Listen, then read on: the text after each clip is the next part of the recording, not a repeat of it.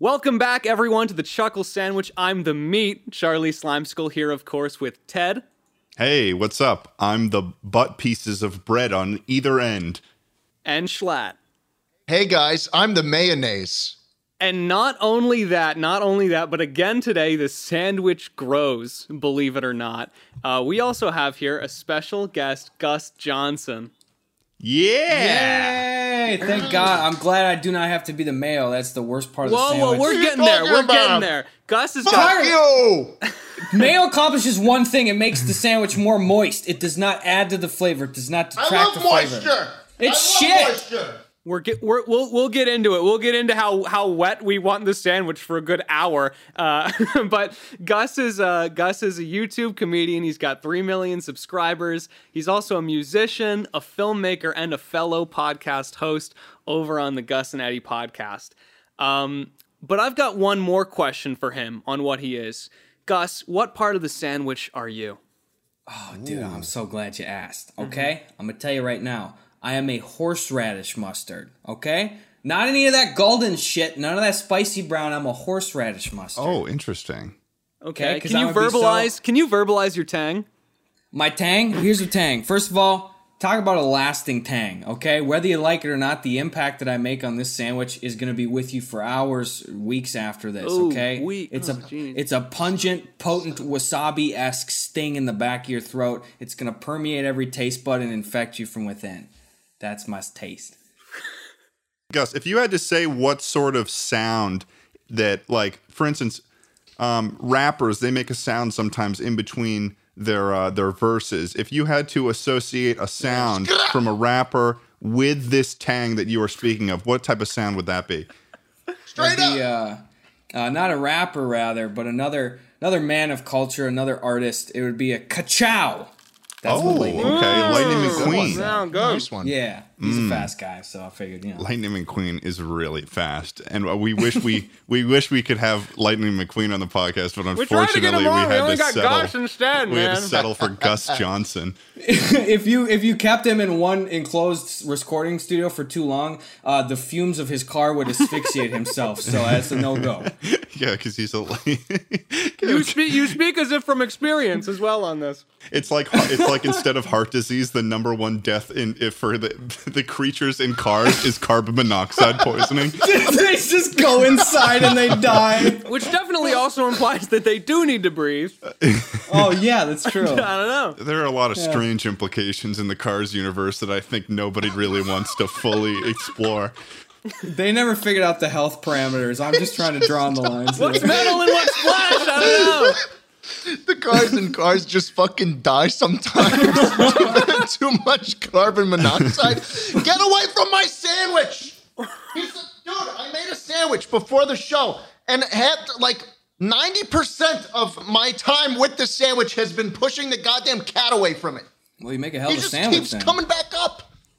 Feel good about that. You I'm gotta not make him a chuckling mini. right now. You gotta make him a mini one. You know they make the mini food for hamsters and shit. You gotta give him one of those and give him a little Instagram account and say, "Go off, be an influencer. Go eat that over there." He's and trying to remember how we talked about like how cats when they walk on uh, keyboards they're doing mirroring. Maybe he's trying to mirror you. He's trying to take a nice bite of that sandwich. That's a good point. Trying to hug it up. Oh, He knows what show. He knows what show he's on. Schlatt's very I feel like 'cause- I don't. I, oh, go ahead. Schlatt's very interesting because I've never seen someone who has celebrated his cat so much, and yet the only thing I hear about of his out of his mouth in regards to his cat is just absurdly negative. He's an asshole. Like I while, hate he, while he's cuddling it as well, you know. Dude, What an ass! He gets the behind the ear a little. He just can't take no for an answer. And I don't feel the need, Gus. I respect what you said, but I don't feel the need to pimp out my cat with an Instagram account or anything. I don't think he said that. it's for your did. own good. It's not even for the good of the internet. It's to protect you and your sandwich eating time. No, well, listen. I don't feel like I need to make a profit on this thing because I got him for zero dollars. This cr- this creature. There was there was no overhead with the adoption process of this kitty because he had ringworm. He was a sick cat. I took him in. I rescued him. I adopted him. I gave him a better life. Uh, and And he should start providing, is what I'm hearing, right? Maybe he needs to pose for some photos. So how does he? Yeah, exactly. Maybe maybe he's There got it to is. pose for some photos. For you you know? audio listeners, it shows that it's just a gnarled beast crawling around him right now. You happen to have a pet of your of your own, Gus, right? You've got Eva, I believe Yeah, I the got name. a dang little dog. She's a 12 year old Chiweenie. How did you get this said Chiweenie of Eva So, fame? Oh, dude, she was uh, that was Sabrina's dog when she was growing up, and uh, her mom was taking care of Eva for a few years. And since the pandemic started, we just uh, took over this dog, and now she's she lives with us. we have full ownership of her. It's such an interesting way to say that. We took took over the over the dog. yeah, You conquered Eva. yeah, we've got the old uh, we got the sign off rights or whatever, you know. Yeah, but you so bought out all the shares. yeah, over fifty percent at least. 51, 51%. Fifty-one percent of the time. so Gus Johnson, you you're how was your how's your pandemic going so far? I mean, you, you were talking about you know you took over this dog from the from the pandemic, but you you know you've it's been a it's been a full year at this point almost since this pandemic started. So how was this for you? Mm-hmm. Well, nothing else scuttling around so far. We might have termites, but we're like, hey, uh, you know, we're probably only going to be in this place for a year, so maybe we just go, hey, you know, on this one. but uh, so we got Shout those out, guys. boys! yeah, shout out, you know, get in there, just keep it, keep it behind the drywall, boys. Okay, that's all I ask. uh, so anyway, we're doing that. I don't know. Quarantine's been all right. It's been. It, that's the thing is, it's either been the greatest thing in the world, where it's like, oh my god, I'm reconnecting with an old friend, or I'm Yeah. making a new connection, or here's a new game, or now, hey, everyone's trying to do online stuff, so maybe I can punch up a little bit with some traditional media people and get them involved with what I'm doing. Like those are some positives. But then also sometimes you have the worst fucking day of your entire life, and it's just a little trade off. Yeah, You know? yeah, no, that's a really good way to put it. It's it's a lot of it is just trading off certain stuff. Yeah, Um, and but sometimes they ask you to come on the Chuckle Sandwich podcast. Yeah. Oh no! Oh, you ya, boys. ya. You son of a bitch, you motherfucker. But you've been um you've been kind of like exploring new mediums in a way in the quarantine. You started doing Twitch streaming more. Did you just start Twitch streaming in, during the pandemic? Is this the Yeah, I think it was last March, so I just did a year of it for the first time now. Oh, congratulations. Cons- Thank uh, sir. consistently as well.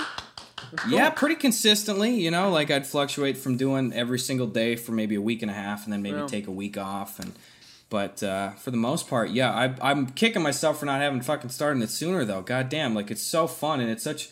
It's just like turbo mode networking with some people too. Like you meet people where it's like I've known that dude for years, Right. And I just want to say hi, and now I can just pop in because they're playing Jackbox and just go, "Hey, what's going on?" And then we can start a dialogue. So it's like it, it's so cool. I've not seen that on YouTube or anywhere else before. So That seems to be kind of like the way that a lot of networking happens within the gaming world too, of like like the mm-hmm. YouTube gaming world in general. Because I mean, you you're generally a more like in person sort of content creator with your like sketches and stuff.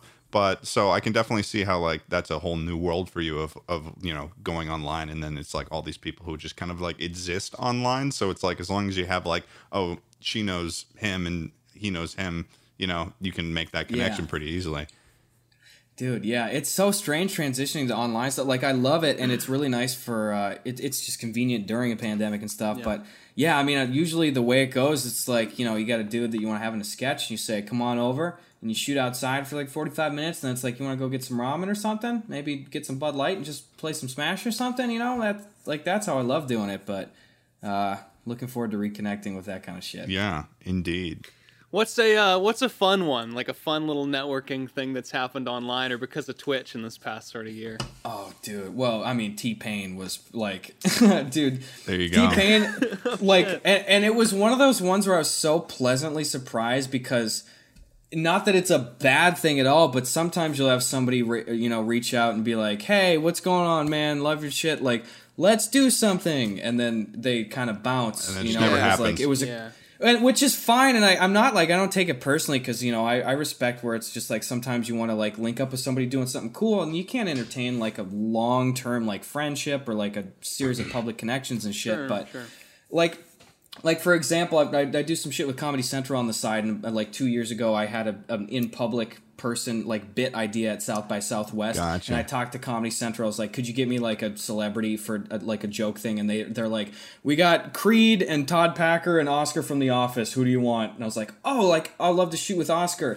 And like he showed up to to the shoot and stuff and was like super fucking chill and and went out of his way to like look up ahead of time and be like uh, hey, I saw your cat video. Really funny stuff. You know, like the kind of like, oh, I can tell you jump through the yeah, hoops the nice of customary cordiality. networking stuff. Yeah. exactly. So it's like something like that, but then it's like I obviously understand I'm never going to hear from him again. You know, until our paths potentially cross in an unrelated sh thing later on. But Sure. Separate from that, like a T Pain though, like that dude fucking reached out and was just so overwhelmingly s- sweet on the podcast and stuff, and said he'd been like watching our shit and supporting us for years and stuff, and then has Really? since then like rated multiple times and like just been tweeting back and forth and shit. And like I went on his his Twitch stream show like two weeks ago and we talked for four and a half hours and just got super drunk and shit. And I'm just like.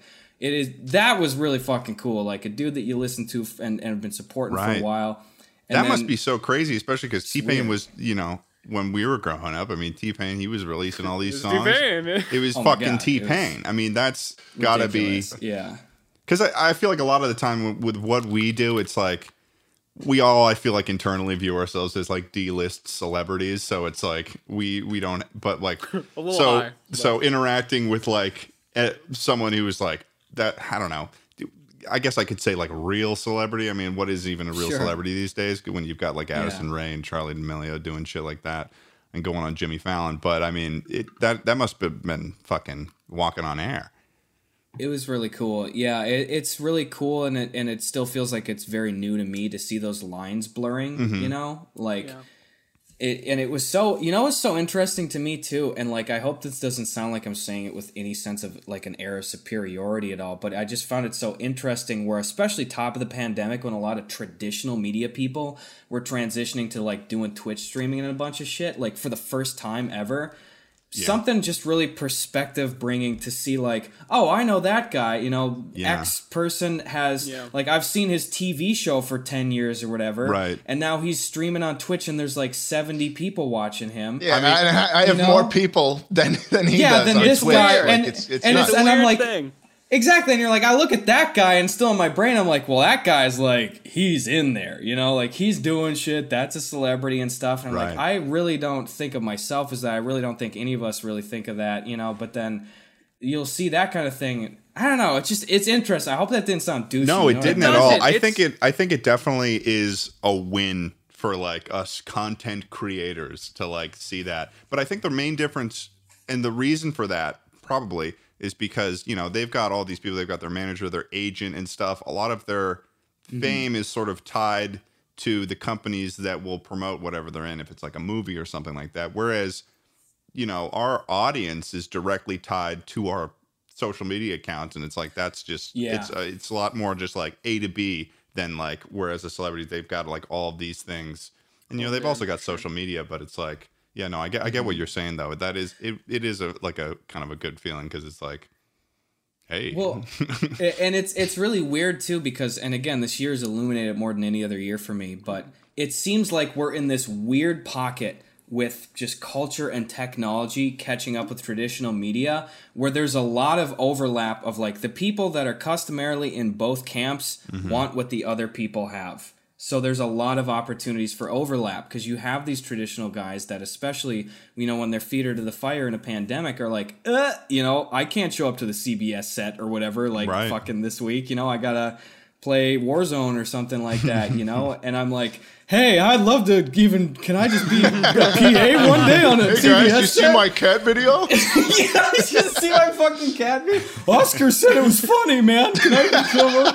Uh, so it's like you have that, and it's like it's exciting if you if you know how to put yourself out there in the right way, but not be Right. a, a fucking overbearing prick. You know, it's like a lot. You can have a lot of like cups pouring into each other in terms of like collaborations and shit. So it's I think exciting. It, I think it changed both how sort of you know our sphere views traditional media, and uh, definitely how traditional media views our sphere.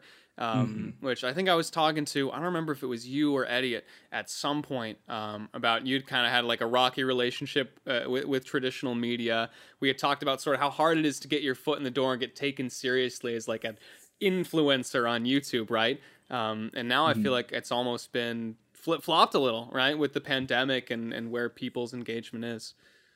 Yeah, definitely. You know, and especially from an individual perspective, it's like if you are the person that's accustomed to being on front in front of the screen, if you're used to showing up and getting, you know, of having a fucking makeup chair and and and craft services and shit, and just hopping in front of the camera and doing your "Hey baby, don't touch that dial. Everybody loves Rainbow. Be right back" kind of shtick, you know, like you're you don't realize like, oh fuck, when I can't do that, I have to like buy a what is it, Elgato? What the fuck is Streamline? What is, you know, That's like you fucking cat in Spanish. What the heck's going on here? I got one of those. He don't stream Zelda. Would you? Zelda, A right? couple. I remember seeing a couple weeks ago. Snoop Dogg got really pissed at his game of Madden. he just goes, "Man, fuck this," and he and he walks away. Yeah, he just And then leaves and, it open.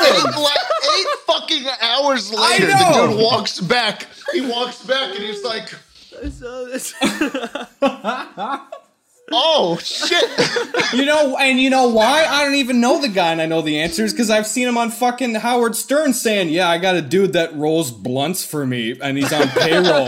Do you think that guy's accustomed to shutting down Streamlabs and shit? No, he doesn't know how that shit works. He's saying, "Put me in the chair, place, okay, put the controller in my hand, okay, Madden mode activate." You know, like that's how he works. I've and also seen. There's nothing wrong with I've that. seen like different. several videos of him just like going after EA too. Whenever the servers are down, it's just like he's just like, "Hey EA, specifically the whole company. This is Yeah. Snoop Dogg. Fuck you and fuck your servers. I'm pissed Like, because I he's want to always play with behind the the screen taking notes. Yeah.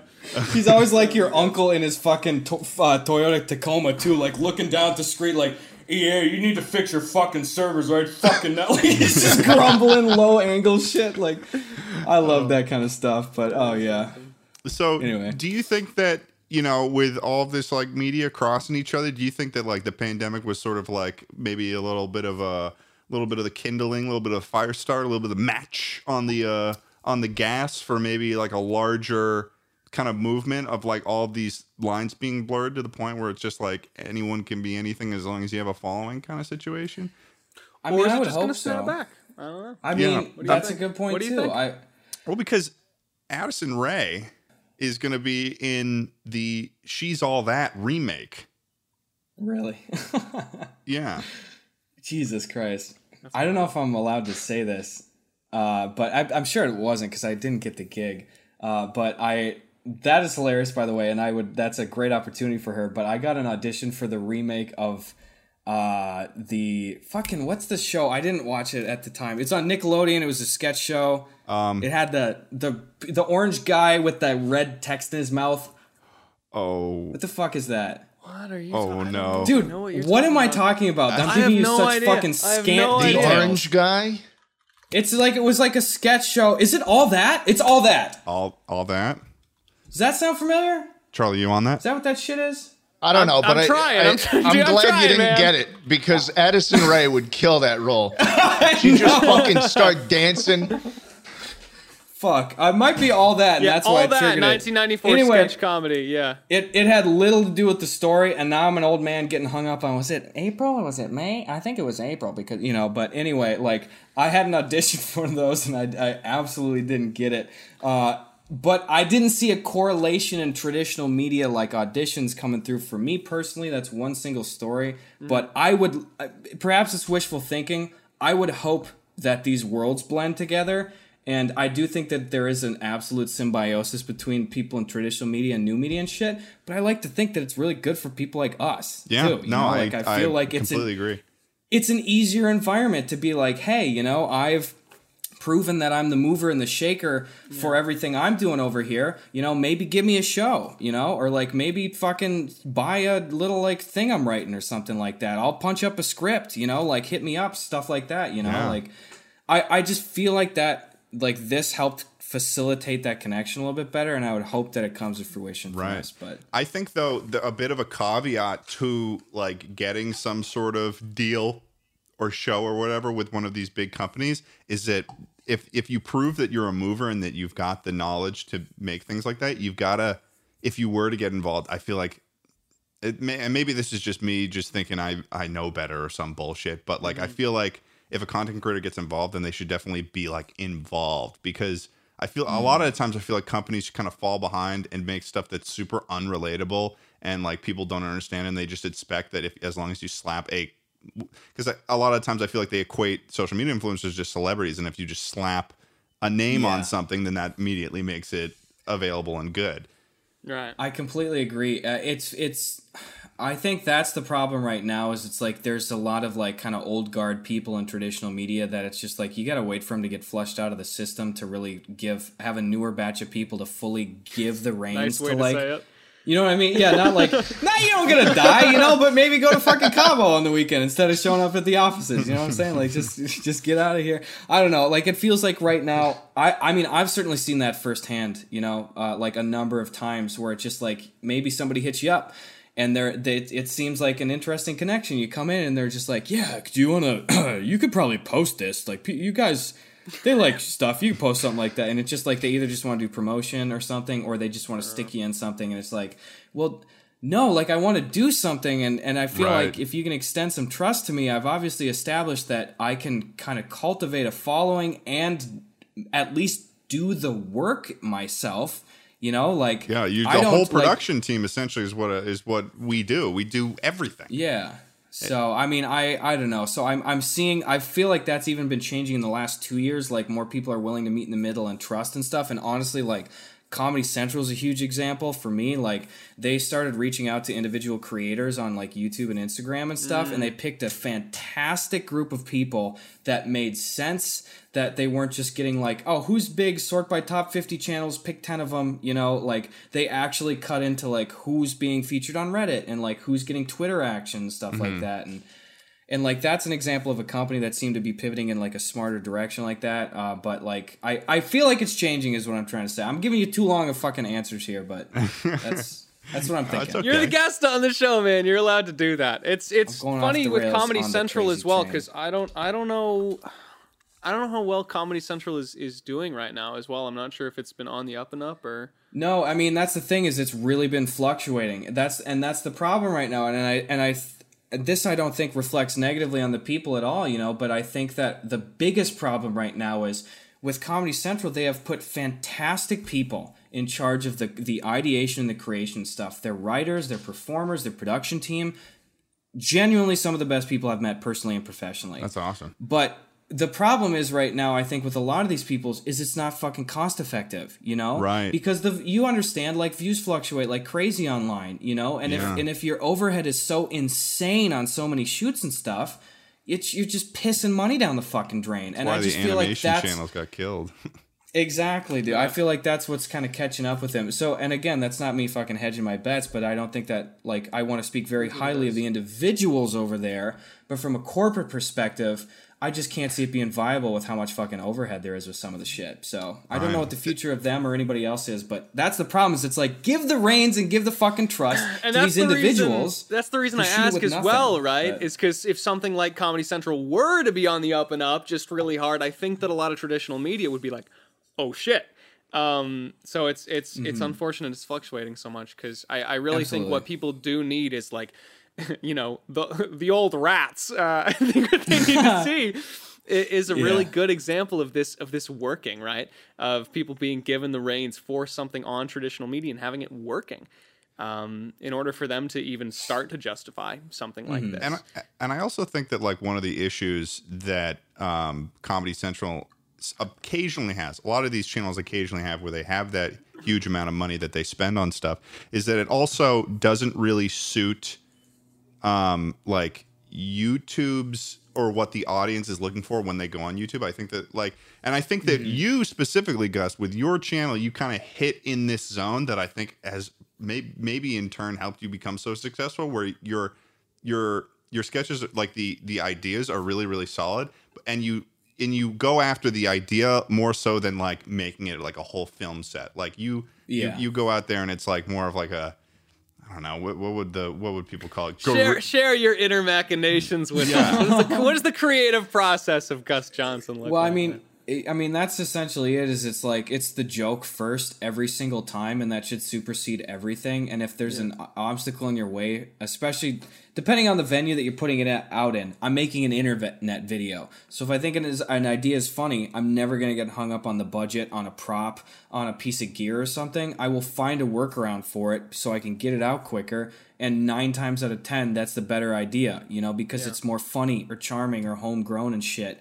And I feel like if you lead in with that princi- with those principles, you have a better final product of just like trying to make some clean, funny shit. Right. You know, and to tie it back to Comedy Central again, not that I and again, I really don't feel as though Who's this I'm guy? He's got a what? Has he got a hard on for Comedy Central? What is it? Eh, Was he a television man? Was he on the What- big what, tube? is he one of the suits? yeah, you know. but I mean, like the thing is, I when Comedy Central did their creator stuff and they started bringing in people like like myself and Trevor Wallace and Caleb City and stuff, you know, in person to shoot in their New York offices and stuff. Like we go out and we'd shoot sketches that were fucking hilarious. But they'd be all day sketches booked in downtown Manhattan at a fucking Airbnb. There'd be three PAs getting two meals worth of fucking food for 15 people, you know? And I'm like, Yep. I could shoot this myself in my room. You know, like the script is great. You've done 90% of the legwork and it still looks Yeah. good.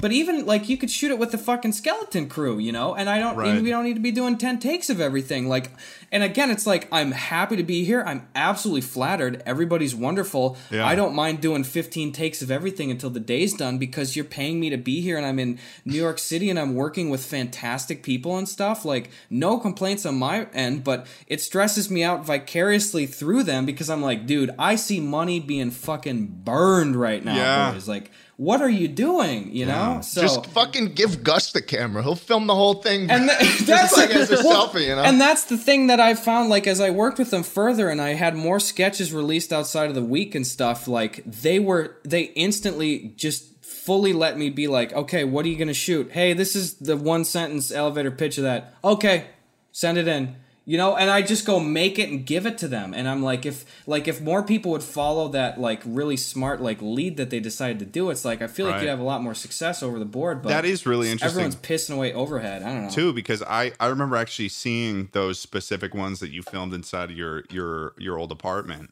like um, Yeah. and I was like this is really cool. I remember I do remember actually having that thought. I was like, "Oh, this is really cool." They just straight up let Gus do whatever Mm-hmm. the fuck he wants. But That that was it. Yeah. one of the questions I have is um like what's the most that you've ever spent on making a sketch? How much like in terms of monetary? Well, the funny there's such a huge disparity because Oh, yeah? the most I'll tell you what the second most I ever spent on a on a sketch was Imbiamba Jones. Mm-hmm. Truthfully, now. And it was exclusively because you know why I know. I know. I, I have not seen the video, but I can imagine what Imbiamba Bones is. That's I, it. The I've kind of blockbuster so- phenomenon yeah. MBM Exactly. Jones with a So- budget of seven billion dollars.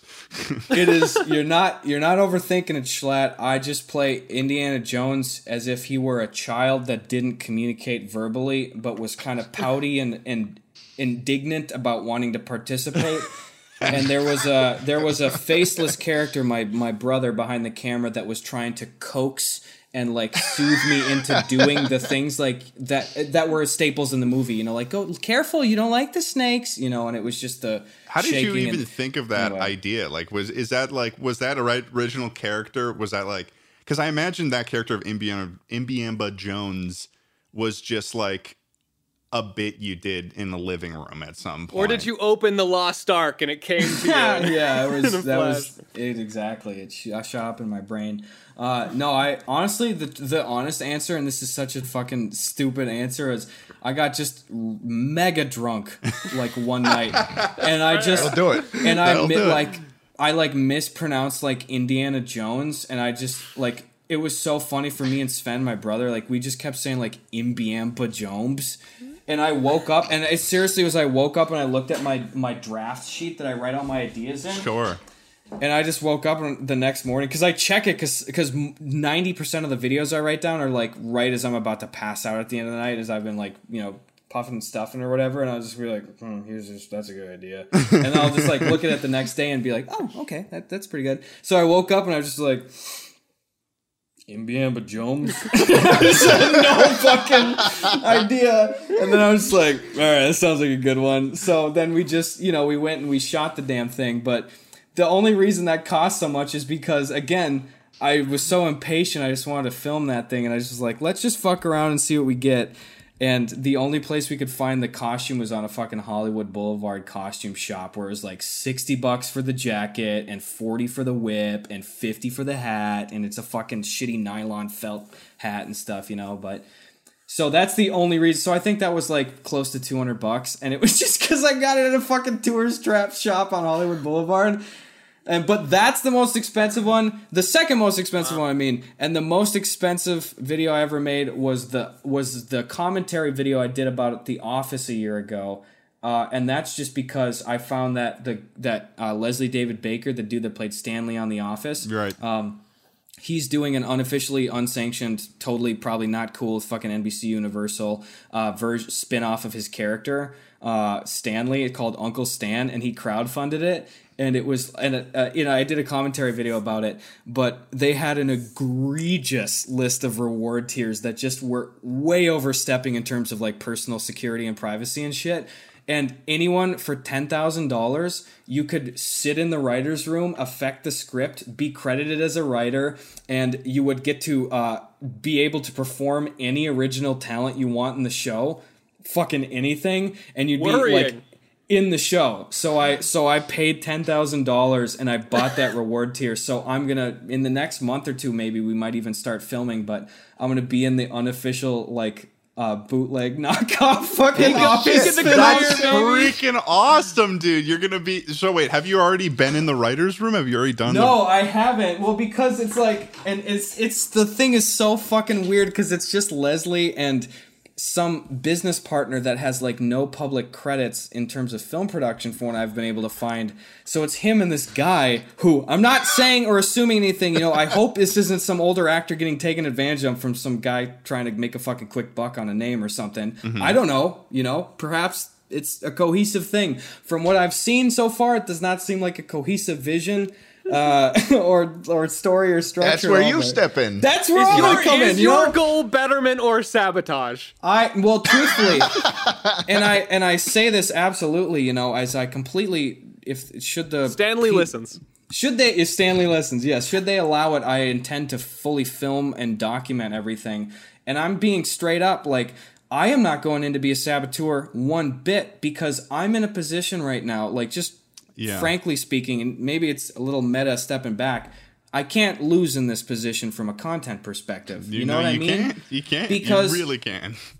because and truthfully i'm not going to try to agitate anything i'm going in completely neutrally and i just want to document the process because it- when i say you know i can't lose it's it's here's the thing is if it's a disaster and if people are like really rude and it's terrible gold mine you know mine, i just sure. say honestly i don't have to inflate Yeah. anything you know and if it goes wonderful and people are sweet and i think it might have a chance gold mine Gold you know Bada it's great either boom. way if- then it's if an someone- story dude. That it's great because that that reminds me of uh, of when Marriott hotels uh, lost power. I moved into uh, to Texas the day of the snowstorm, oh man and uh, so my house was out of power when I moved, and I rented with Marriott, you know, and I drive over to the hotel. I called them and I was like, hey, you know, do you have power?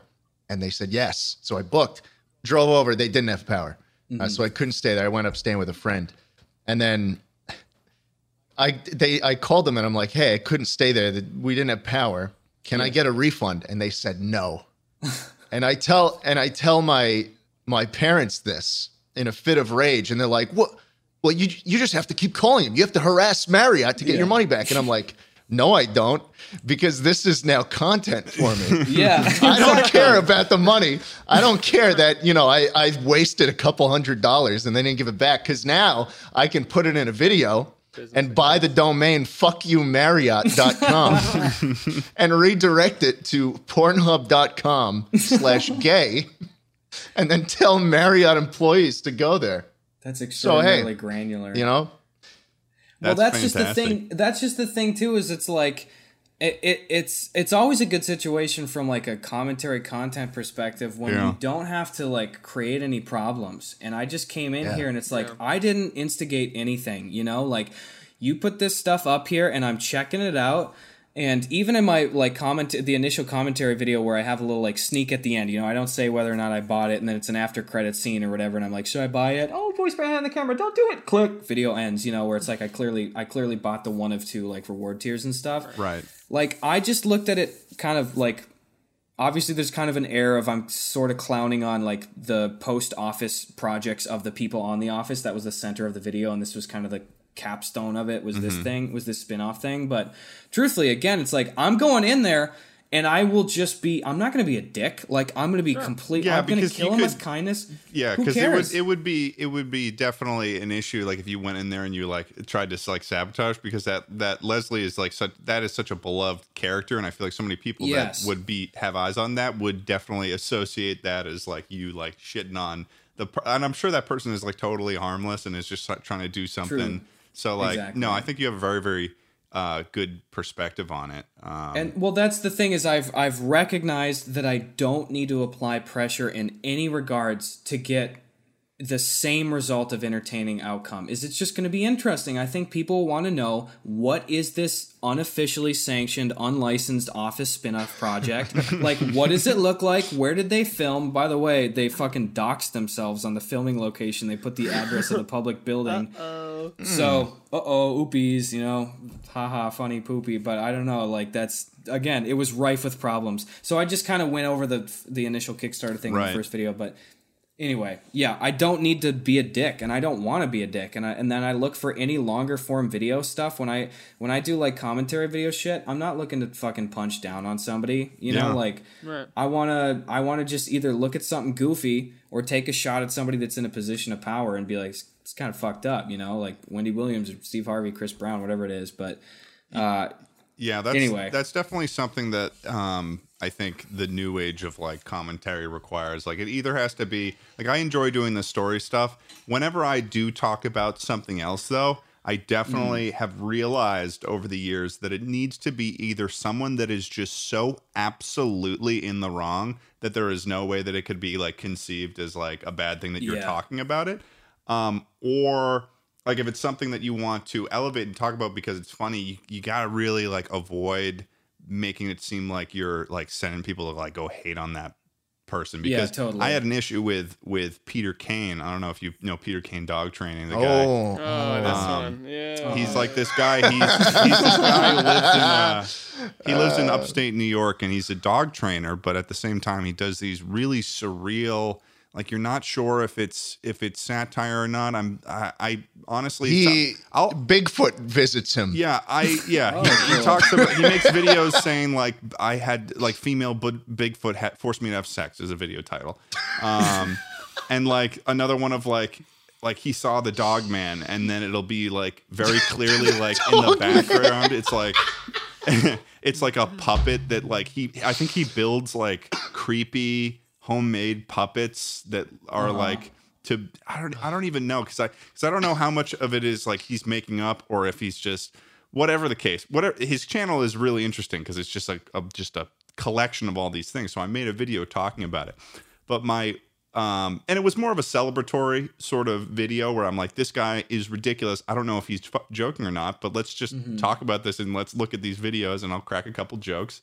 Um no ill will intended um, but I made the mistake of wanting to, and un, not fully understanding how much of an audience I had. So at the time, I wanted to get an interview with the guy. So I said, "Hey guys, go to his channel and say, uh, let Ted Nivison interview you." yeah. It was a huge, huge, huge, huge, huge, huge mistake because that guy has made like three videos about me, just like shitting on me. Like he'll make videos just Yeah. talking about Collab with anyone who Bigfoot interacts on with him. one. And he actually hasn't even seen my video because he claims that he doesn't watch videos that are over 1 million or under 1 million subscribers like people who post videos about him. So he hasn't seen my video, but he thinks that I hated on him. And then all the people who watch his channel are like, "Man, this guy's like." So I'll get on that video. I'll get people who are saying like, "Leave Pete alone. He's just trying to do his thing, and you're a Yeah. bastard." And I'm like, well, I, Yeah. don't, I love You and Bigfoot. I love this guy. Both this of guy you. is, is is so freaking awesome. He's just like doing his own thing. He's just and and he's also the absolute like epitome of like the ridiculousness that happens in upstate New York. Because you know, I went to school in Ithaca, and there's like, you know, you've got the college students, and then you've got the Ithaca townies, and it's just like there's just so much like kooky, wild stuff that that happens in upstate New York that just and like Pete is just such a representation of that. So. But yeah, I mean, in the vein of like you know doing commentary stuff, you know, it's I think it I definitely know from firsthand it's very important to like make sure you're not um, Dude, doing that yeah. kind of stuff. Well, that's just the thing too. Is it's like sometimes, at least for me personally, you know, I just other people have their own set of filters that they put a thing or a topic or a person through to be like, hey, do I make a video on this? Yeah. But for me personally, like. It, it, it's two things that that stop me from like doing a video on a guy or on a video or on a thing or whatever. And first of all, it's like recognizing, hey, do I have anything to gain from this? You know, like, do I have other options and shit? You know, is this worth my time? Do I feel like I'm bringing something new to the table? And then, secondly, uh, it's, it's just like, am I fucking kicking the bee's nest on some fucking whack job right now? You know, like, like truthfully, from just a, a self preservation point, like it, it, some, like for example, honestly, this last summer it was. uh I, I think it was July or August or so, and I did a video. I, sh- I f- fully shot it, uh, and then uh, with my longer videos this last year, I've started working with uh, my buddy Curtis Robert that I've known for many years. Shot lots of video stuff for him, and he's done a lot of the editing job stuff for me. So Curtis fully edited it, uh, and it was this this big commentary video on vigilante superheroes. Uh, because I like I did one on a dude two years back uh, named Troy Hurtubise, who was a Canadian inventor that inv- invented like the bear-proof suit shit so that you could uh, survive a fucking bear attack. And I came at that video with the angle of like almost in a similar sense of like, look at this fucking big dick guy. How cool is this dude? You know, where it's just like you're not Sure, like, look at this fucking idiot. Just like I love how original this guy is. Obviously, you can't play that full card. Like you, you understand that there's some Right. element of ridicule there, but like still not being a dick to him, like per, like putting him in a good light and stuff. Uh, but I, I did it was similar to that. I did one, and and the main focus of the video was this dude. I won't say his name, but it was like clearly just like a small town kind of very kick ass kind of figure. If you've uh-huh. seen that film, you know, like Yeah, okay. underground shit. And then like I just I looked at it and stuff, and and like I was and he had like a full website with a bunch of links and shit, and I just. I didn't address it in the video and stuff, but you got the sense that this guy was like mega deep, like alt righty kind of shit, and I Oh, just and it just happened to have it happened at a time the, the nail in the coffin for me was right before like it was when the kenosha shit happened and i don't want to put too many landmine fucking auto caption like bombs in your fucking episode you know but but it was like right after the major like pew pew shooting shit you know i don't know why I pew pewed and then said shooting that i still said the but you know what i mean you know, save, like, save the cast. I was just like, you know what? I don't know if you're gonna Pew get fucking pew, pew pew, on and this one. I'm sorry. he says You know, pew but- pew and also and I laugh at the situation, not the context. Anyway, uh, I ultimately decided I'm just not gonna fucking put it out, you know, because and, and whether or not I think that it's like, oh, I as an artist shouldn't do that, like more so for me personally was even just like I don't need to do this. I can make a different video. I can find a different subject. And if there's even a 5% chance that I put a video on this person, I shine a spotlight on them, and then I got some fucking maniac that I got to deal with for three fucking years, I just Right. don't have to deal with that fucking shit, you know? I'll Yeah. do a small town reviews or something. I don't want to kick the bee's nest this week, you know?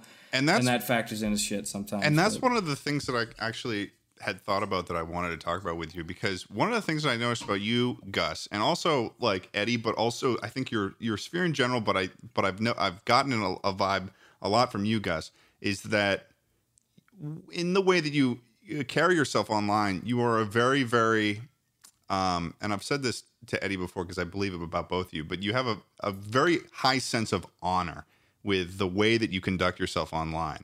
And I think that what you're saying I'm here, I, I mean, I, I think that the way you're talking about it now, I mean, even um, for instance, like your 1 million subscriber video.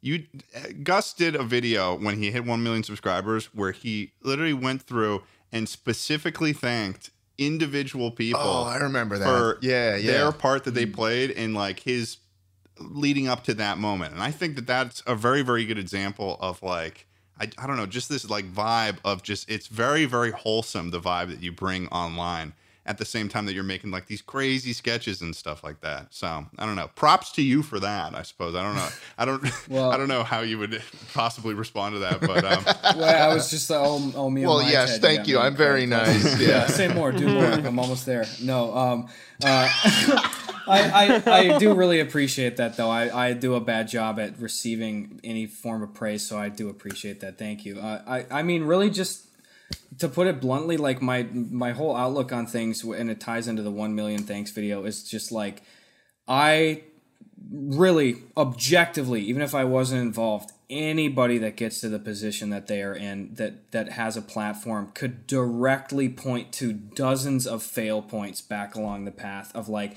this person wasn't there for me if i didn't have this fucking windfall if i didn't have this to fall back on Yeah. if i didn't have this opportunity this privilege or this advantage for something that popped up then this could have single-handedly fucked me so really, the idea that anybody with a platform could have any sense of superiority over anything or feel that they fucking deserve anything is so asinine to me. And I want to be quick to fucking call it out and then recognize that it's like, hey, you know, I don't feel like I need to be like cat of nine tails in myself of like, I am not worthy, you know, but I at the same time not try to fucking pull rank and think I'm better than anybody. And I want to give credit where credit's due and thank people and praise people if they've directly helped me or if they've just helped whatever. So that was just kind of my thought process with that. But Hell yeah! I don't know how we got here, but I I agree with that.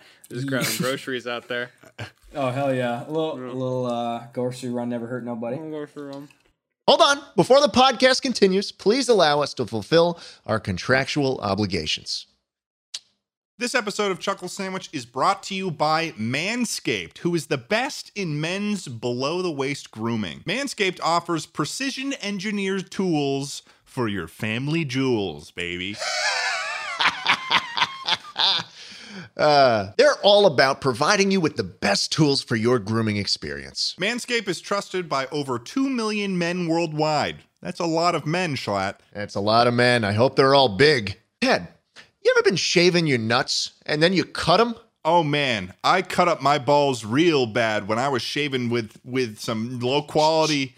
Oh man, that it, it was it was a Blood. It was a massacre. Guts, balls everywhere. Balls everywhere. Well, lucky for you, Ted, Manscaped has made the best ball trimmer ever. It's the Ball Trimmer 3.0, and it's got a ceramic blade to avoid cutting up your nuts while you're getting in down there. It's also waterproof and comes with a built in LED light. Your balls will thank you.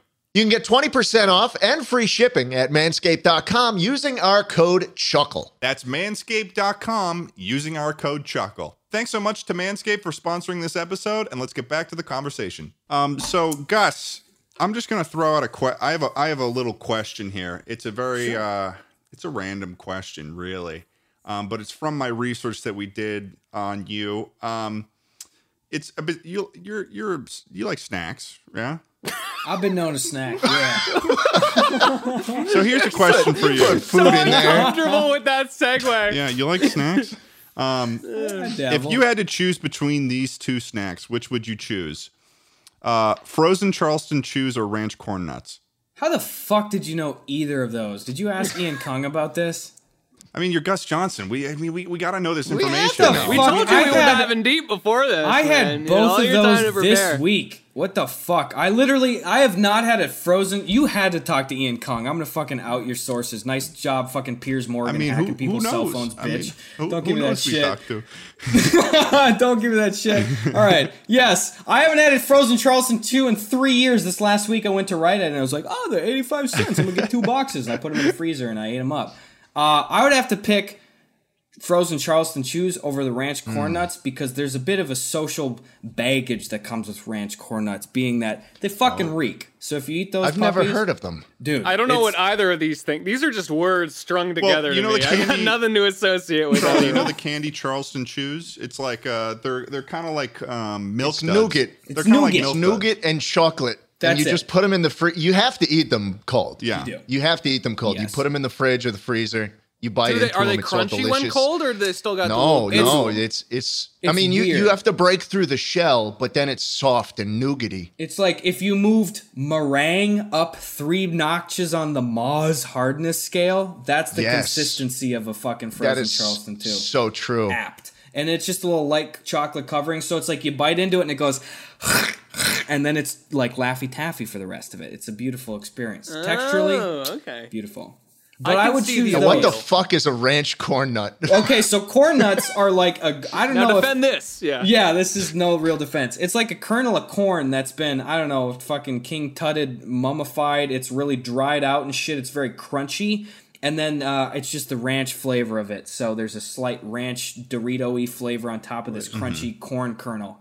And you they eat it. take corn. You can eat corn kernels. Yeah, you can. It's it's like I don't know They- if it's a don't- real they one. Just fuck it up. Like like it's a raw corn like kernel. a corn kernel, like feed They just corn. they That's- just they just pull it out and beat the shit out of it. And They that's- do. They just that's what it sounds it. like. Yeah, exactly. They just did. They just. That's that's savagery. yeah, it's a lot. Who but Well, that's why he chose the Charleston chews because he didn't want to go the savagery route. Yeah, it's Where like are you the from, feel of Gus? the snack Where world. the, You know, fuck, like, where the fuck are you from? That that that, that is a thing. uh, small town Wisconsin. He's from small Those town everywhere. Wisconsin. They make No, them. we're, no, we make our own okay. fun. yeah. yeah, exactly. We make our own ranch corn nuts. Gus, do you have any um any any good stories from from Wisconsin? You know, any any what's your craziest story from Wisconsin? I mean, you know? Craziest story from Wisconsin. Well, you know what I miss? Uh, I miss going back home and uh, shooting stuff outside, literally and figuratively shooting stuff outside, in the sense that a lot of the props that we do for video stuff is based around a high powered explosive called Tannerite. I don't know if you're familiar with that. I've heard of Tannerite, but so- I I feel like it in mo- both the places that I've lived, that being Massachusetts and California, I'm pretty sure it's illegal. Pretty For- regulated, for- for- regulated for For comedians and arsonists, can you explain sort of what, what that is? sure. So Tannerite, and I do not endorse this at all. Uh, but but I use it all the No, time. I do use it all the time. And can I just say, it performs.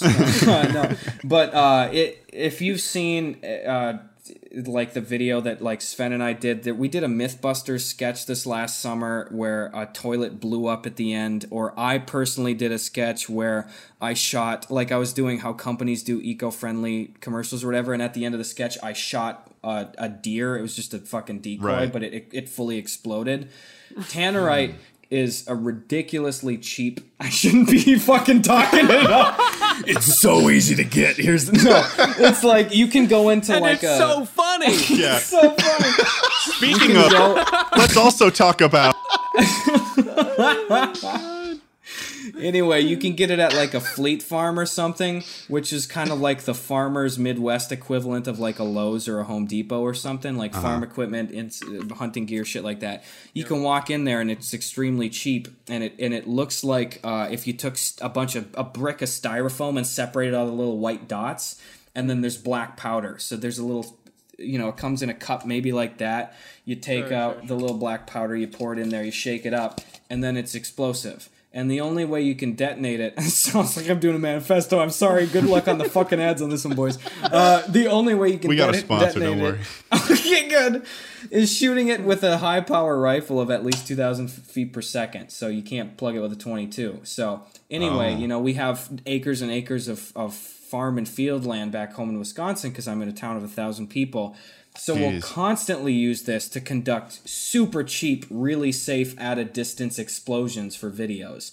So I miss doing that. You know, Right. you'd shake up one of these, you could put it in a Weber grill, and it'd be like somebody tore the grill apart like it was paper. You know, like a, a quarter of a pound. So like we'll go put it in a toilet and and then do some like match frame cut or whatever when like Sven goes to hit the flush button and it explodes or something like Right. That's my Wisconsin memory I miss. So, and and you were talking about how you also did a bit where you like fake shot a deer, but you also, you know, you would do actual like hunting with your family because of your state's uh, herd control program. Is that correct, Gus Johnson?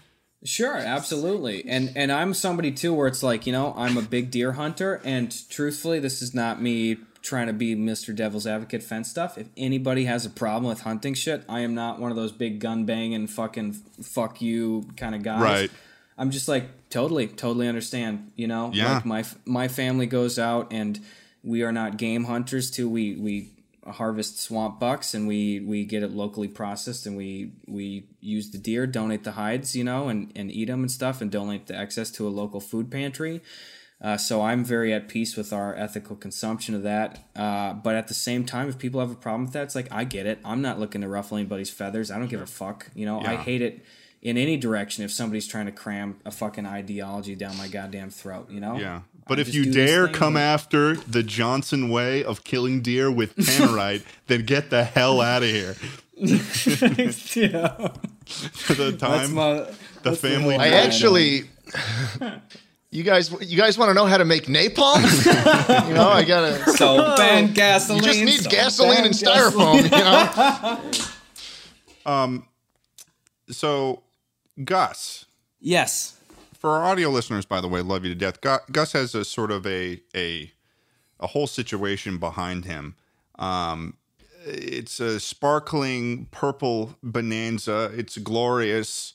Um, but Thank you. what's going on here? Is this part of your stream room potentially? Are those explosives too? I- They're not non-combustible fairy lights from Amazon, twelve ninety nine plus Prime shipping. So I wanted to do kind of a Skyrim esque room over here.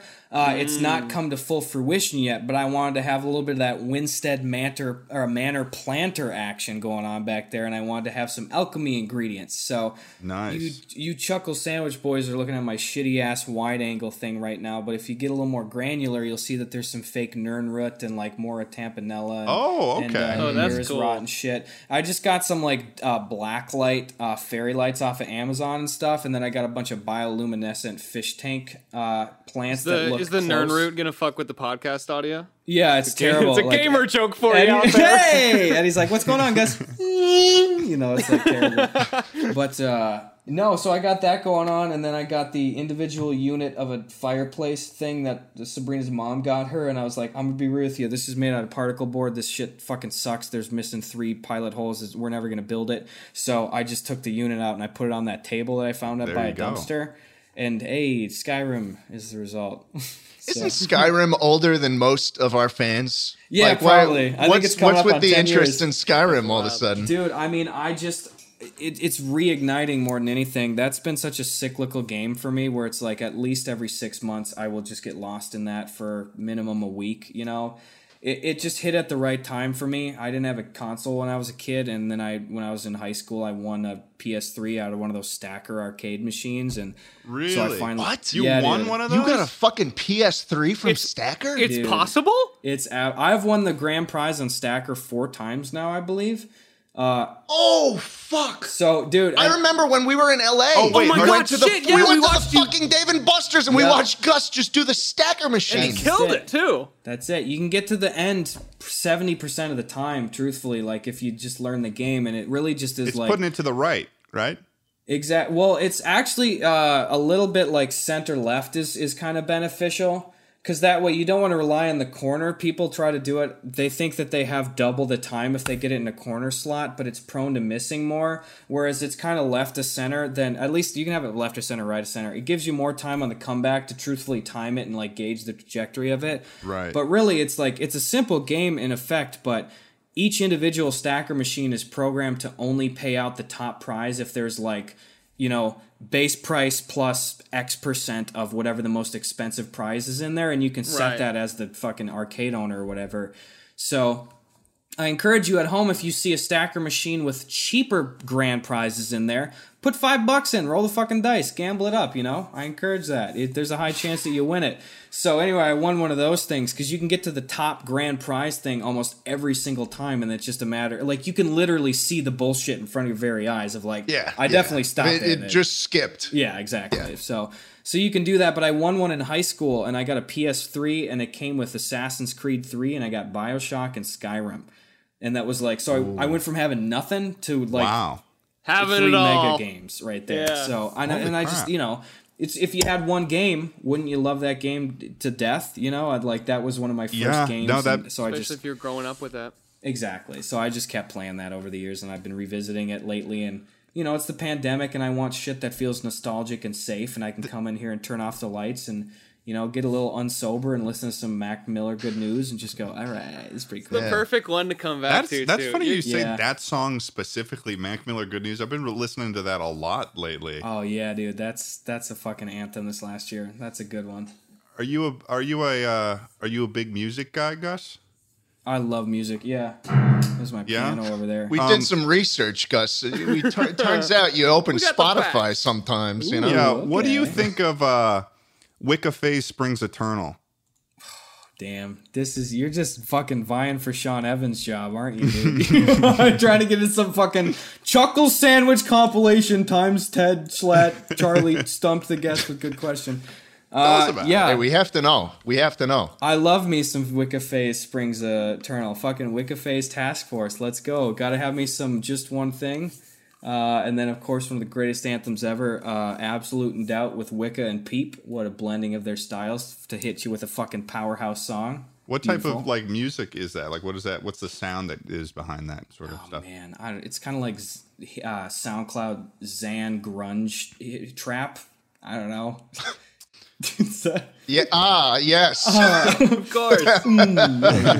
Put on the Zan grunge trap. dude. And you're a big fan of that like sort of trap sound, like Lil Peep and stuff like that. and I mean, I music. got Lil Peep lighters and fucking LPs everywhere. I don't know. I just I love Lil Peep, and I found a bunch of cool artists as offshoots of him. So Uh-huh.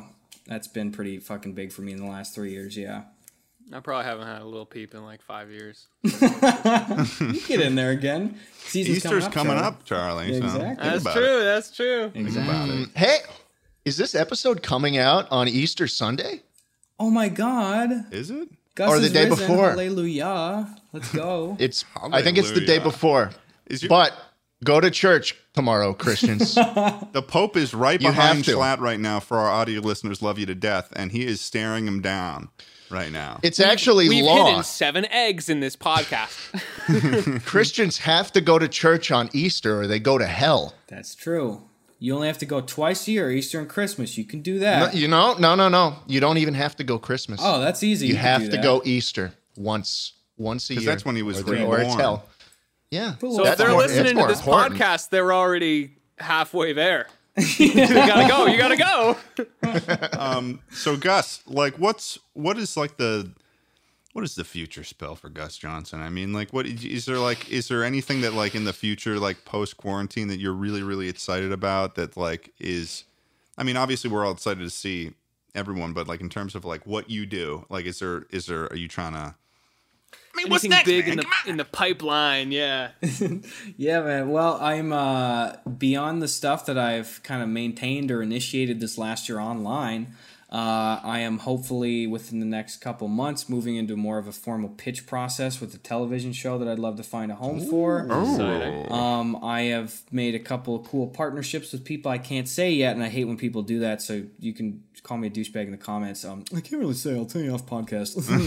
but uh, but I've I've made some cool connections. I'm trying to get uh, some more traditional media stuff going in the terms of like a screenplay. I'm trying to shop around, and then perhaps hopefully try to get some more formal acting gigs places if I could do that on the side. And it's nice to not have to rely on that.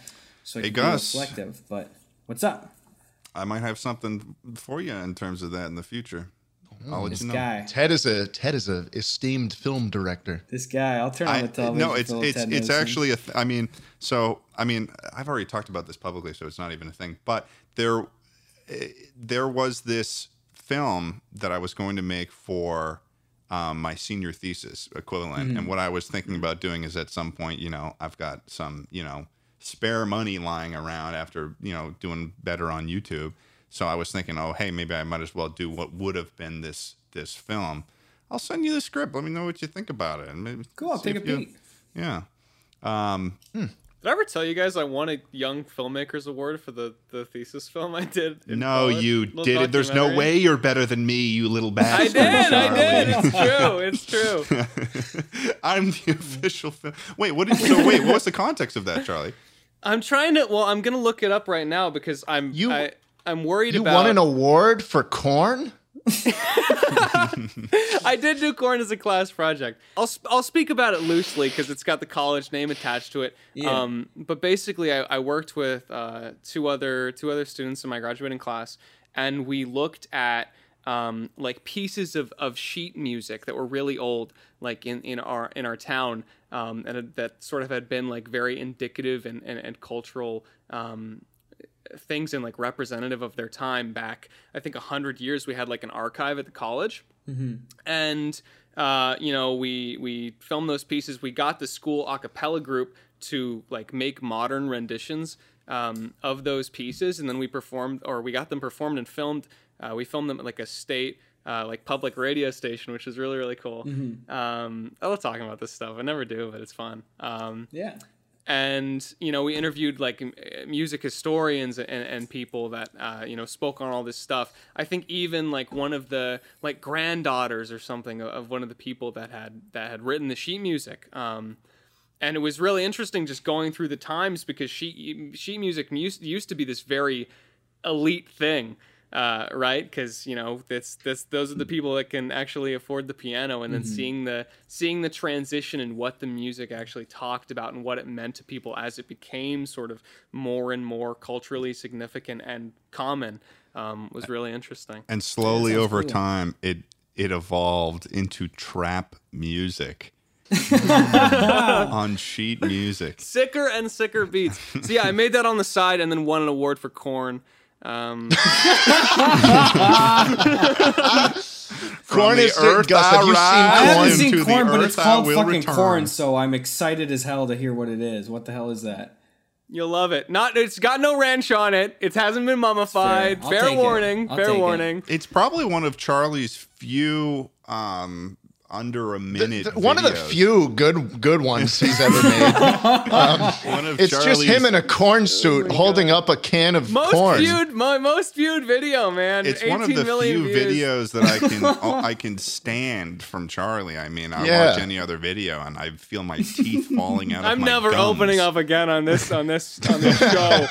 no, it was a um. This was also for a class project where we did a live production show. We did like a I don't know if I've ever talked this talked about the story about it before on the on the podcast. Uh, I feel kind of bad because you're the guest here, but um, we did like a live live production. Uh, me and two others, and it was like some sitcom bit. It, we were working with a TriCaster, which is kind of this thing that folds out and you kind of manually, almost what Streamlabs is now, right? People used to have these huge devices for. Um, so you've got people on audio, you know, pe- person on a on a switchboard, um, someone like manning graphics and stuff, and all of it's kind of worse than uh, what your typical stream looks like. But um, you know, we had a three camera setup, cut between them, and the script called for an ad break. So I go home, and it's you know we're presenting it tomorrow, and I'm like, need a fucking ad, and I the day before uh, had um, been recording a, a Hitman video separately because I did gaming stuff on my channel, and I ordered a bunch of costumes for the Hitman video um, to like disguise in and do bits in, and this same day, this corn costume shows up, and I've got the, the video's fucking like processing. I'm like, why did I order? Like, what was the purpose? What was the bit I had in mind when I pressed buy on this corn suit on Amazon.com? And then it hits me in a It was, flash. it was Destiny takes a knock at the It door. hits me in a flash. I open the pantry. What's that? A can of corn. I've got the ad. You know, Oh, I just I stand in front of the camera, the webcam, for you know uh, about ten minutes, completely blackout, and when I come to, uh, this video, this video is formed. That's great. That that was like fun. It process. was a lot of fun. Yeah. That's how it works. That's you the don't creative need process. Yeah, you don't you don't need Comedy Central dumping hundreds of thousands No, of dollars no, into bullshit no. production. Hey, some- wait, this wasn't filmed in an Airbnb in New York City. This is just fucking. This is what YouTube's all about. yeah. yeah, give me that It's Jolly those- Green Giant cash. That's it's my those shit. short it's those short videos that that we all love especially mm. on gus johnson's channel oh, oh, my God! We call that the segue. This is why they call me a segue king. Dang. Um, Hashtag brought it back. shorts. He's brought it back. How has he done it? But uh, Gus, one one thing I, I don't think I've ever told you about was that I've I've been aware of you since I back in the day when I was first my little itty bitty three thousand sub channel. I used to do this thing where I would put stuff on short videos, short little snippets of my larger videos when I had a gaming channel on YouTube Haiku. And for the Yes. longest time, you have sort of been the sort of the hero of YouTube golden Haiku in boy. many ways. Yeah, man. Um, Wait, Ted, you did that too? yeah. I, I, dude, I think we all did. yeah. That's I, really I funny. all of my when I I started your my Elon video fucking making YouTube memes. Haiku. Yeah, Before Elon, are you okay? think. Yeah. yeah, Yeah. man. I did Yeah, a- I that did- fucking blew up on it. One one that I had Yeah, that blew dude. up was me uh, fascinating. was me making a, a joke about the British Empire. I was like, I it was like me reading somebody saying, oh, I also think the British. I'm also British, so that's pretty cool. And then I say like, Hey man, I can think of a couple reasons why the British aren't that cool. And then it, and then it starts going shooting stars and through this guy, and then it's just like pictures and representations of all the British atrocities to Queen. That sounds like something that would do well on Yeah. YouTube. Yeah, dude.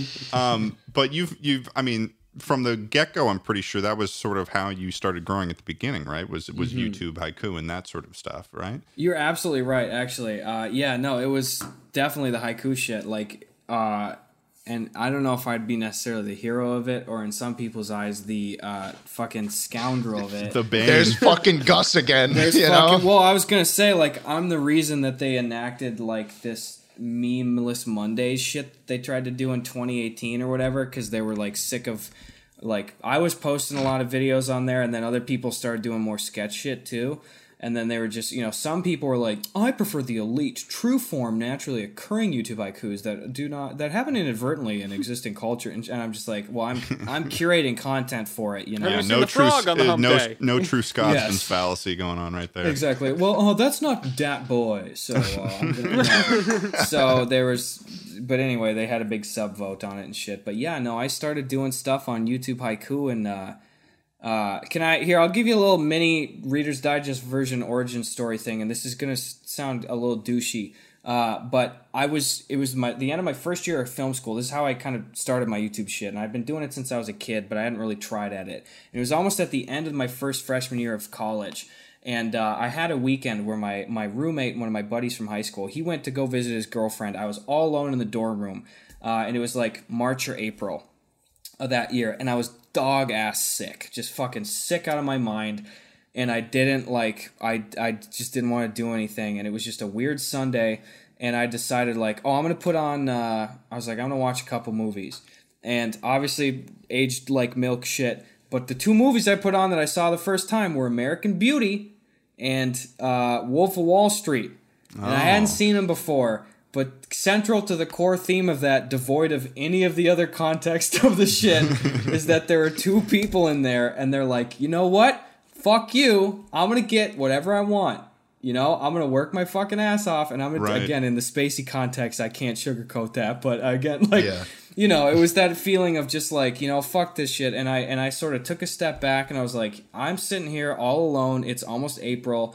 I've done I, I felt like the last four years of high school has been like, I don't fucking know what I'm gonna do. I gotta figure something out. I was like, I already made the jump here. I'm in college. I was like, I clearly can tell I'm not gonna learn a lot of specific film knowledge at this particular university. Like, I gotta fucking do some shit. I gotta do something, dude. Like I'm gonna just piss away my time here. You know, I've seen the kind of shit other classmates are turning in. Like I'd like to think I can make stuff a little bit better than some of the stuff generally. So I should fucking do it. You know.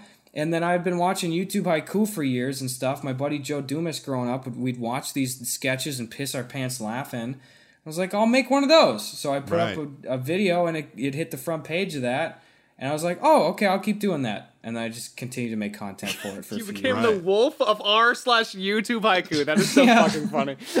I guess for for people who don't know, the YouTube haikus are like what they're like 30, 30 second seconds. Yeah. They're 30 or seconds. less yeah. videos that that are just like have a really funny Well, punchline or technically, a. YouTube haiku is under 14 seconds, and then there's a YouTube. oh YouTube poem. Poetry. Yeah. Because it Mm, matters. yeah, Mm. because again, mm, Mm, exactly. It's going to be mm, there's fancy. YouTube haiku. Trending on a memeless Monday. Someone wakes If I had those ranch corn kernels right now, I'd gingerly place one.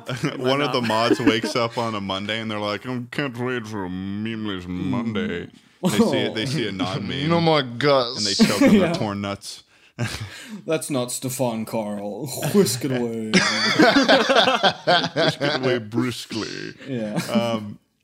Damn, but I um so you do you do the the short sketches on your channel. But what I find uh, one of the things I find very interesting about your channel that I feel like a lot of YouTubers these days would be absolutely terrified to even do is the fact that you do simultaneously you make videos that are 3 minutes, under a minute, 30 seconds, 10 seconds, but then you also do these longer, you know, 11, thir- 12, 13 minute commentary videos and they mm-hmm. all do well.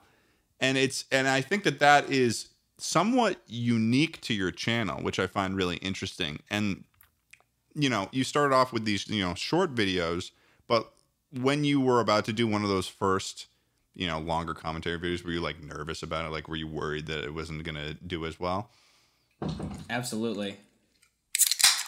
Sorry, Sabrina got me a beer. She's wonderful. Uh, uh, no, I, I I really was. The first longer video that I wanted to do was one talking about mobile game sponsorships and just how overbearing they can be from a sponsorship perspective. Of like, you got to do XXX. You know, I'm sure you you know you don't have to speak. I know, I know that very well. You know, but Sure, uh, so I Sean knows a thing or two. I just wanted to like I wanted to just like talk about that at length and stuff. Uh, and then that got good reception. People seemed to really enjoy it, and I and I found after I did a couple of those and I started wading into those that uh, that became it, it it fulfilled a number of great things for me. Like first of all, I wanted to talk about these subjects at length. Right. You know, I wanted to talk about Dr. Phil or this weird Steve Harvey clip that I saw and shit. You know, and and it was just fun to do it and i liked the process of doing it mm-hmm. also it made the absolute most sense for sponsorship placement for me because Yep. i felt it, it significantly more comfortable putting a sponsorship at the end of a longer video than i did in a sketch you know if Yeah. people do that that's fine i didn't want to have to do that so i Yeah, did because if you have a minute long minute long video and then they have a minute long sponsorship, it's like sponsorship's fifty percent. It's like Exactly, and I got so in my head about that too. So, but I, get just that. I started doing that, and then I found out uh, inadvertently that that was one of the best things that I could do for my channel in terms of growth stuff because suddenly I was tapping into uh, you know the sketch stuff performing well on Reddit and Twitter and external sources. Uh, the and then the more like uh, commentary based thing being promoted heavily within the like YouTube algorithm itself. they and I found- love that watch time, baby. they like they like the watch time. They're like if you have a mid roll on there. I found my female audience percentages started swaying way up when I did the commentary. They see your face, right? More, and that's that's what it is. A And then they realize this guy's hot. I gotta stick around for this. I gotta ring that MF and bell. You know, like no, that's not. I don't know what it is, but I think that there, there's a significantly higher portion of female viewership on commentary videos than there are sketch comedy. Like I even notice it like when I'm doing sketch stuff for a while, and right now I'm in the pocket of it where I haven't really done a commentary video for a, a number of months. I've done some Right. longer stuff, but not a commentary one. And I'm back at 90% male, 10% female again. You know? Really? Yeah, dude. But whereas sometimes if I have like a commentary video or two out in like a three month stretch, that can skew sometimes as high as like 35% female for a while. Which Dangerous. I don't know. Dude, and I do know a, do a couple uh do a couple commentary videos and then send those demographics out and then all of a sudden fucking Morphe's gonna be coming out of nowhere trying to like get you to sponsor them. Yeah, exactly. But yeah, maybe it's Maybelline. I don't know. Uh, but well, but anyway, that's that's the thought process. There is it, it it works in a lot of ways, and it's also an opportunity for me to say, hey, I have a little bit of time. You know, I got the podium at the top of the video to be like, hey guys, by the way. Do you like this hat? Check it out. Or like, hey, I'm doing this new thing. Maybe get a ticket to my live show. Whereas, like, Right. I'm not going to be in Imbiamba Jones mode and be like, by the way, guys, stop, Sven, put down the camera. I'm going on tour next week. If you guys could, you know, like, like I just can't. It, it just makes a lot of sense, and I like the content. right. and now doesn't I'm ruin the flow. it doesn't ruin the flow, and I I I'm surprised also that it hasn't hurt my channel uh, in terms of performance wise stuff. But I Well, think I mean, that I think that the only like honestly, I I can't imagine in in what sort of instance the longer form stuff could hurt your channel. You know, because like Mm-hmm. I think that it makes sense at the end of it because it's like a lot of your videos, your sketch videos that you do, are sort of sometimes. I mean, they're they're a joke about a trope or a comment a commentary on a trope that already exists. And your longer form videos are also in a way a commentary on you know something that's going on or something like that so people already know that you kind of have like a funny perspective on those things and also i feel like i don't know i, I feel like it makes sense and also youtube watch time I get they the love connection you're you're drawing there. Yeah. Yeah. Yeah, yeah. I, Connections. perhaps Podcast. I, I w- could only get. Hey, this guy. Zip it is up. what's up Anyway, yeah.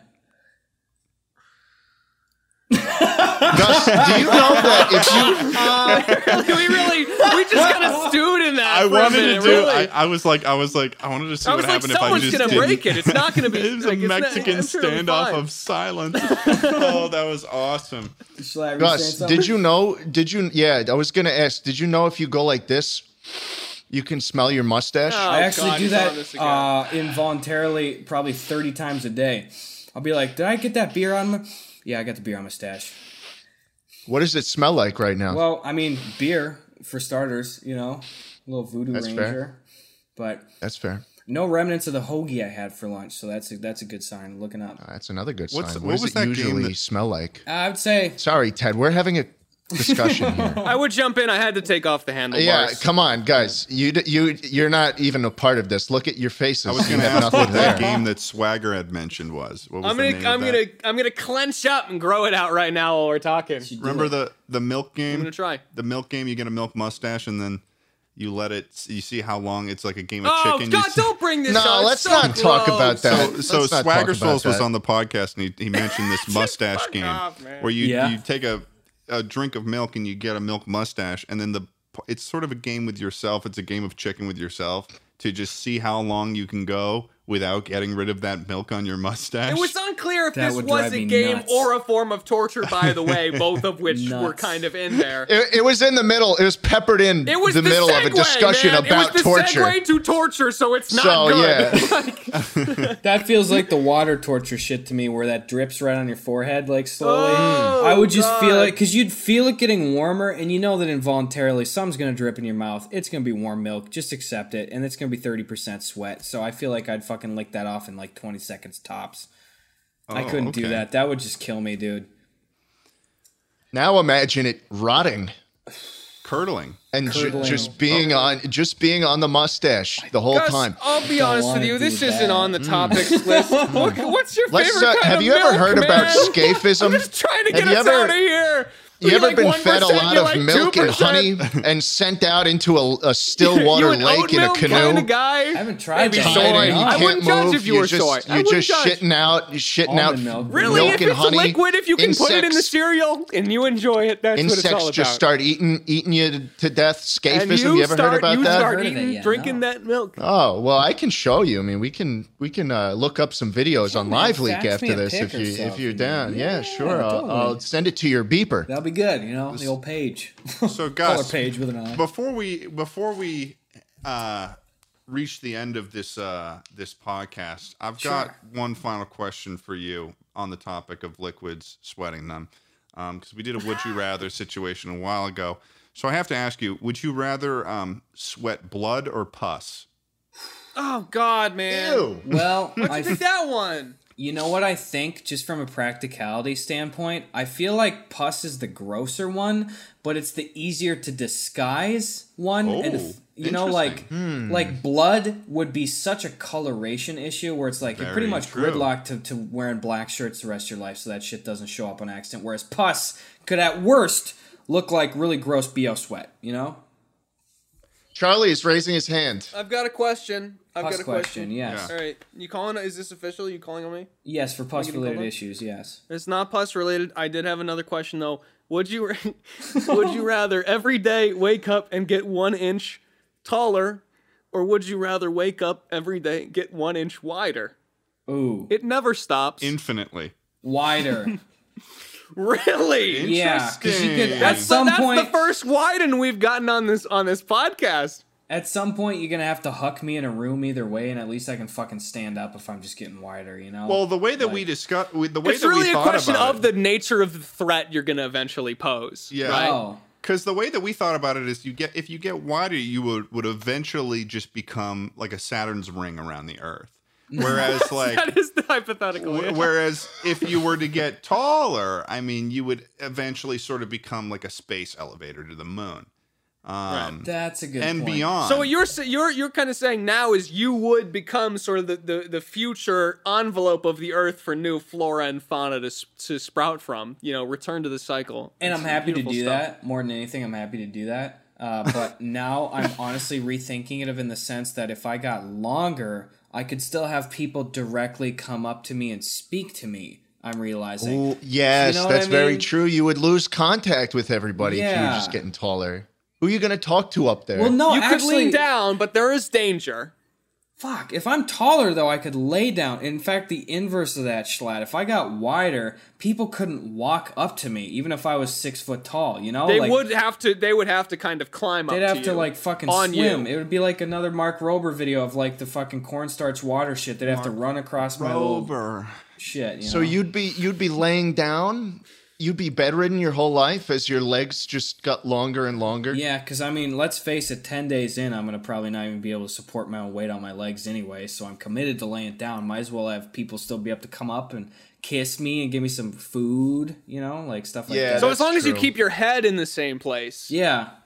Yeah. right? The rest of it can go where wherever Yeah. else. so Get your official answer right. wider Saw a hole in as the wall, long stick as your feet out of it and pray. Yeah. so wider as long as provided kisses smoochy smooshies and food That's it, in that order. Yeah. all right No, he wants taller. I've Oh, you want- actually. Well, you know what? It's it's f- wider You with can the take iota. both. We haven't had anyone do it before. But I'm not taking both. Then I'd just be a planet in and of myself. You know, I'm gonna actually. I'm a wishy washy, but it's a big decision. I'm going taller again. Wrap me around the earth, baby. Come up and give me a kiss, okay? Fuck yeah wow I'll do well it. thank you for There that you go. answer and Yeah. Well, hey, I got one now. back where I Gus, started. Yeah. oh Gus, you're a Skyrim guy. Yeah. You like games. I like games. Would you rather have unlimited bacon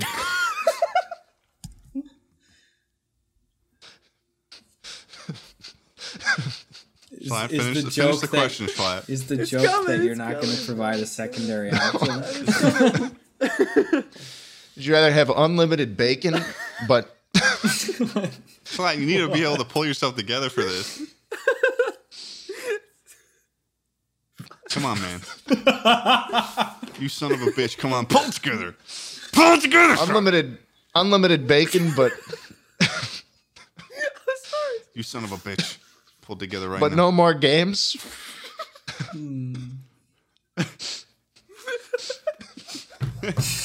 Wait, is that the only option? Or is come on finish it finish the question Why is this so Would you funny to me? finish the goddamn question Schlatt, finish the question would you rather have unlimited bacon? but can't play games. no more games. Or, or you have games. Can I guess? Unlimited unlimited games. Can I guess the inverse then? I'm guessing that potentially the inverse of that would be that I would have an unending multitude of games that I could potentially play, but that I would be severely limited, in fact, entirely limited as to the potential to consume bacon. No. That's not the inverse. Okay. Would you, can we, okay, I'll, I'll just. Would you rather- Schlatt, can you type Gus- it out or something? Gus? Johnson. Gus, would you rather have unlimited bacon, but no more games? Yeah. Or games. Unlimited games.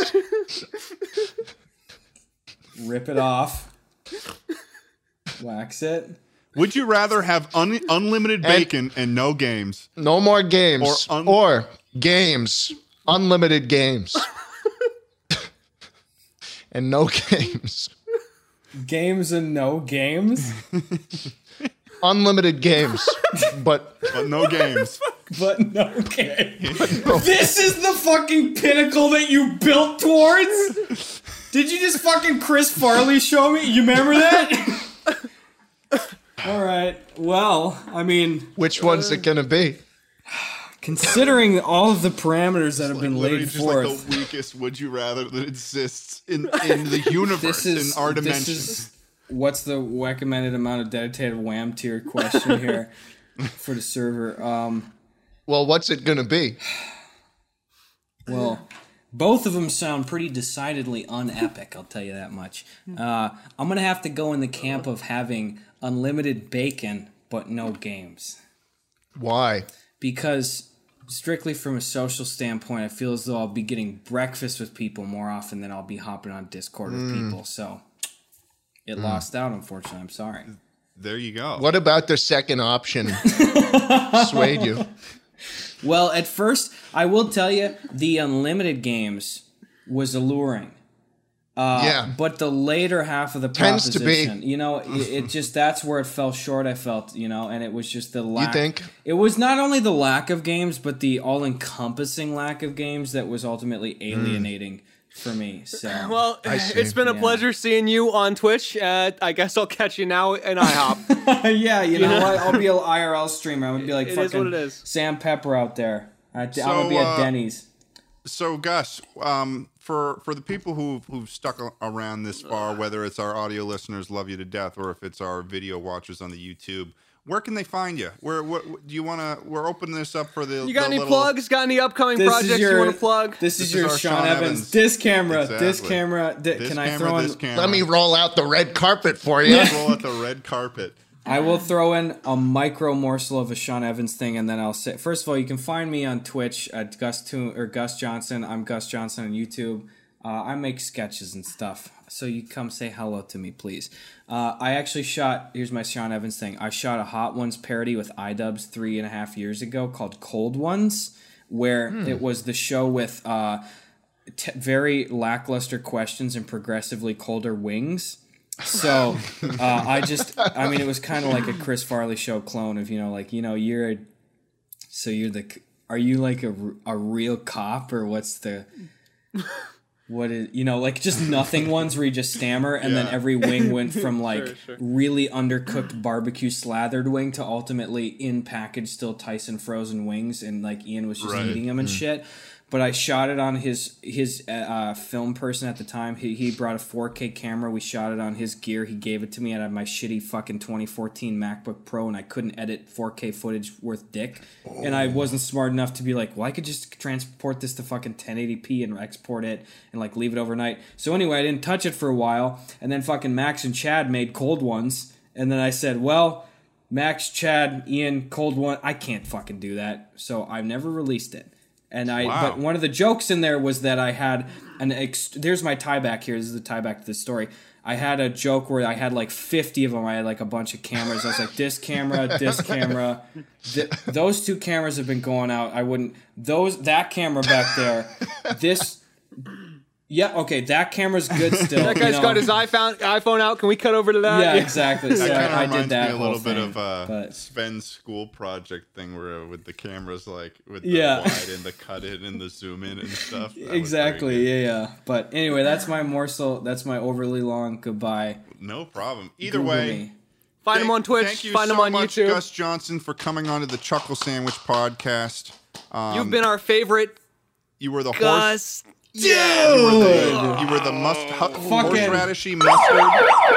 Let's go, dude. It was the horseradishy mustard. It was ooh, it was tangy. It had like some tang to it. It had like a chow, just like Lightning McQueen, and he died of carbon monoxide poisoning. So either way, have a great one, guys. Thanks so much, Gus. Thank you. Bye bye.